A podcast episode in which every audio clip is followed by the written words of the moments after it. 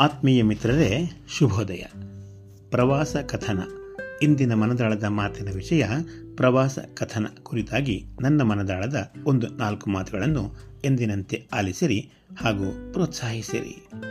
ನಮ್ಮ ನಿತ್ಯ ಯಾಂತ್ರಿಕ ಬದುಕಿಗೆ ಹೊಂದಿಕೊಂಡು ಬಳುತ್ತಿರುವ ನಮಗೆ ಪ್ರವಾಸ ಅಂದ ತಕ್ಷಣವೇ ಯಾವುದೋ ಒಂದು ರೀತಿಯ ಸಂಚರಣ ಮನಸ್ಸಿನಲ್ಲಿ ತಕ್ಷಣಕ್ಕೆ ಮನೆ ಮಾಡುತ್ತಿದೆ, ಅಲ್ಲವೇ?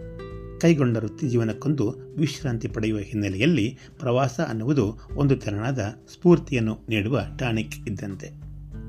ಇನ್ನು ಪ್ರವಾಸಗಳ ಉದ್ದೇಶಗಳು ಹಲವಾರು ತೆರನಾಗಿ ಇರಬಹುದು. ಮುಂಜಿ, ಮದುವೆ, ಸಂತೋಷ ಕೂಟಗಳು, ಸ್ನೇಹ ಕೂಟಗಳು ವಾರ್ಷಿಕೋತ್ಸವಗಳು ಸಾಂಸ್ಕೃತಿಕ ಕಾರ್ಯಕ್ರಮಗಳು, ಸಾವು, ನೋವು, ಹೀಗೆ ಬಗೆ ಬಗೆಯ ಸಾಂದರ್ಭಿಕ ಪ್ರವಾಸಗಳು ನಮ್ಮದೇ ಆಯ್ಕೆಗಳಾಗಿರುತ್ತವೆ.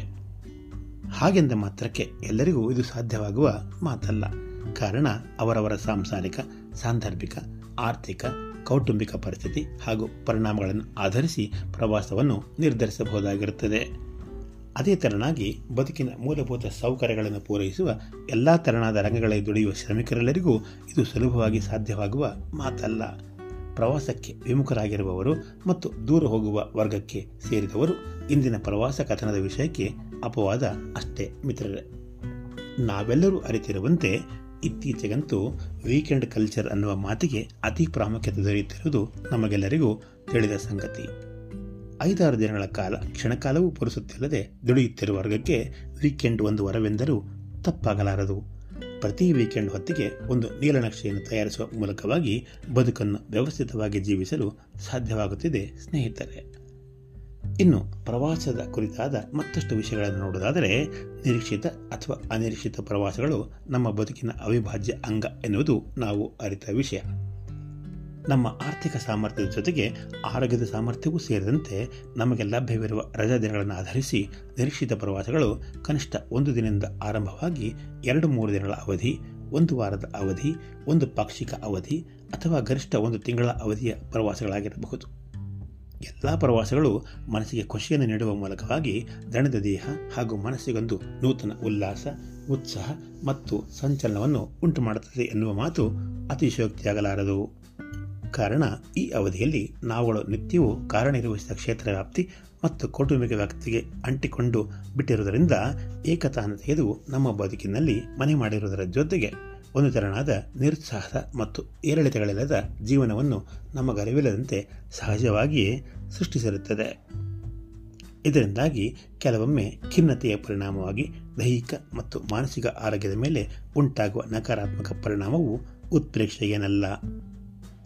ಇದುವರೆಗೂ ಹೇಳಿದ್ದು ಪ್ರವಾಸ ಕಥನದ ಆರಂಭಿಕ ಹಂತವಾದರೆ ಮತ್ತೊಂದು ಹಂತ ನಾವು ಕೈಗೊಳ್ಳುವ ಪ್ರವಾಸದ ಸ್ಥಳಗಳನ್ನು ಆಧರಿಸಿ ಕಾಲಮಾನವನ್ನು ಆಧರಿಸಿ ಋತುಮಾನವನ್ನು ಆಧರಿಸಿ ಕೊಂಡೊಯ್ಯಬೇಕಾದ ಬಟ್ಟೆ ತಿಂಡಿ ತೀರ್ಥ, ಔಷಧೋಪಚಾರ ಮುಂತಾದ ಸಾಮಾನು ಸರಂಜಾಮುಗಳನ್ನು ಸಾಗಿಸುವ ಕಾರ್ಯ ದುತ್ತೆಂದು ಎದುರಾಗುತ್ತದೆ ಇನ್ನುಳಿದಂತೆ ಪ್ರವಾಸವನ್ನು ಯಾವ ವಾಹನದ ಮುಖಾಂತರ ಮಾಡಬೇಕೆಂದು ತೀರ್ಮಾನಿಸುವುದು ಅತಿ ಮುಖ್ಯವಾದ ಪ್ರಶ್ನೆ. ಅದು ಕಾರಣದಿಂದ ಮೊದಲಾಗಿ ಏರೋಪ್ಲೇನ್ ಹಂತದವರೆಗೂ ವಿಸ್ತರಿಸಲಾಗುತ್ತದೆ. ಇದರಿಂದಾಗಿ ಸಮಯದ ಉಳಿತಾಯದ ಜೊತೆಯಲ್ಲಿ ಹೆಚ್ಚಿನ ಪ್ರಮಾಣದಲ್ಲಿ ಪ್ರೇಕ್ಷಣೀಯ ಸ್ಥಳಗಳನ್ನು ನೋಡುವ ಅವಕಾಶ ಹೆಚ್ಚಾಗುತ್ತದೆ ಎಂದರೂ ತಪ್ಪಾಗಲಾರದು. ಮಾಹಿತಿ ತಂತ್ರಜ್ಞಾನದ ವಿನೂತನ ಆವಿಷ್ಕಾರದ ಫಲವಾಗಿ ಇಂದಿನ ದಿನಗಳಲ್ಲಿ ಬಯಸಿದ್ದೆಲ್ಲವೂ ಕೈಗೆಟುಕುವ ಹಿನ್ನೆಲೆಯಲ್ಲಿ ಹಾಗೂ ಆನ್ಲೈನ್ ಪೇಮೆಂಟ್ ವ್ಯವಸ್ಥೆಯ ಫಲವಾಗಿ ಆರ್ಥಿಕ ವ್ಯವಸ್ಥೆಯನ್ನು ಸಹ ಅಚ್ಚುಕಟ್ಟಾಗಿ ನಿರ್ವಹಿಸಬಹುದಾದ್ದರಿಂದ ಕಳ್ಳತನ, ದರೋಡೆ ಮುಂತಾದವುಗಳ ಭಯವೂ ಕಡಿಮೆಯಾಗಿ ಜನರಲ್ಲಿ ಒಂದು ರೀತಿಯ ಆತ್ಮವಿಶ್ವಾಸ ಮೂಡಿದೆ ಎಂದರೂ ತಪ್ಪಾಗದು.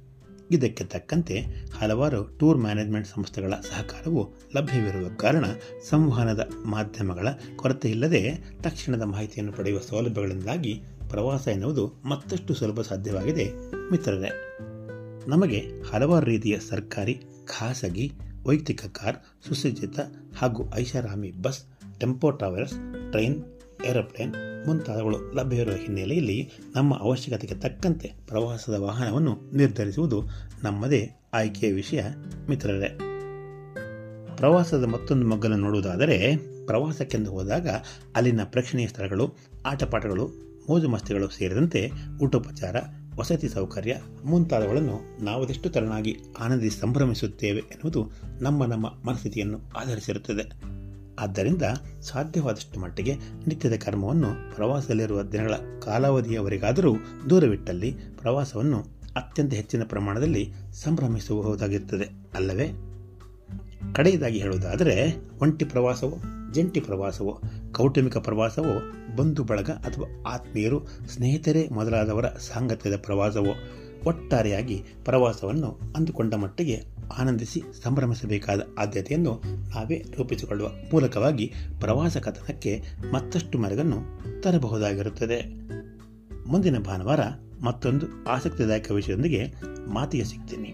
ಅಲ್ಲಿವರೆಗೂ ನೀವೇನಾದರೂ ಪ್ರವಾಸ ಕಥನಕ್ಕೆ ತಯಾರಾಗುತ್ತಿದ್ದಲ್ಲಿ ಸಂದರ್ಶಿಸುವ ಸ್ಥಳದಲ್ಲಿ ನಿಮ್ಮ ಉತ್ಸಾಹ ಬರ್ತದಂತೆ ಹಾಗೂ ಆರೋಗ್ಯದಲ್ಲಿ ಏರುಪೇರಾಗದಂತೆ ನೋಡಿಕೊಳ್ಳುವ ಮೂಲಕವಾಗಿ ಪ್ರತಿ ಸ್ಥಳವನ್ನು ಸಂಭ್ರಮದಿಂದ ಆನಂದಿಸುತ್ತಾ ದೈಹಿಕವಾಗಿ ಹಾಗೂ ಮಾನಸಿಕವಾಗಿ ಪ್ರತಿ ಕ್ಷಣವು ತಪ್ಪದೆ ಹರ್ಷಿತರಾಗಿರಿ ಎಂದು ಹೇಳುತ್ತಾ ನನ್ನ ಮಾತಿಗೆ ವಿರಾಮ ನೀಡುತ್ತಿರುವೆ. ನಮಸ್ಕಾರ. ಇಂತಿ ನಿಮ್ಮೆಲ್ಲರ ಆತ್ಮೀಯ ಗೆಳೆಯ ವಿ ಆರ್ ಮುರಳೀಧರ್.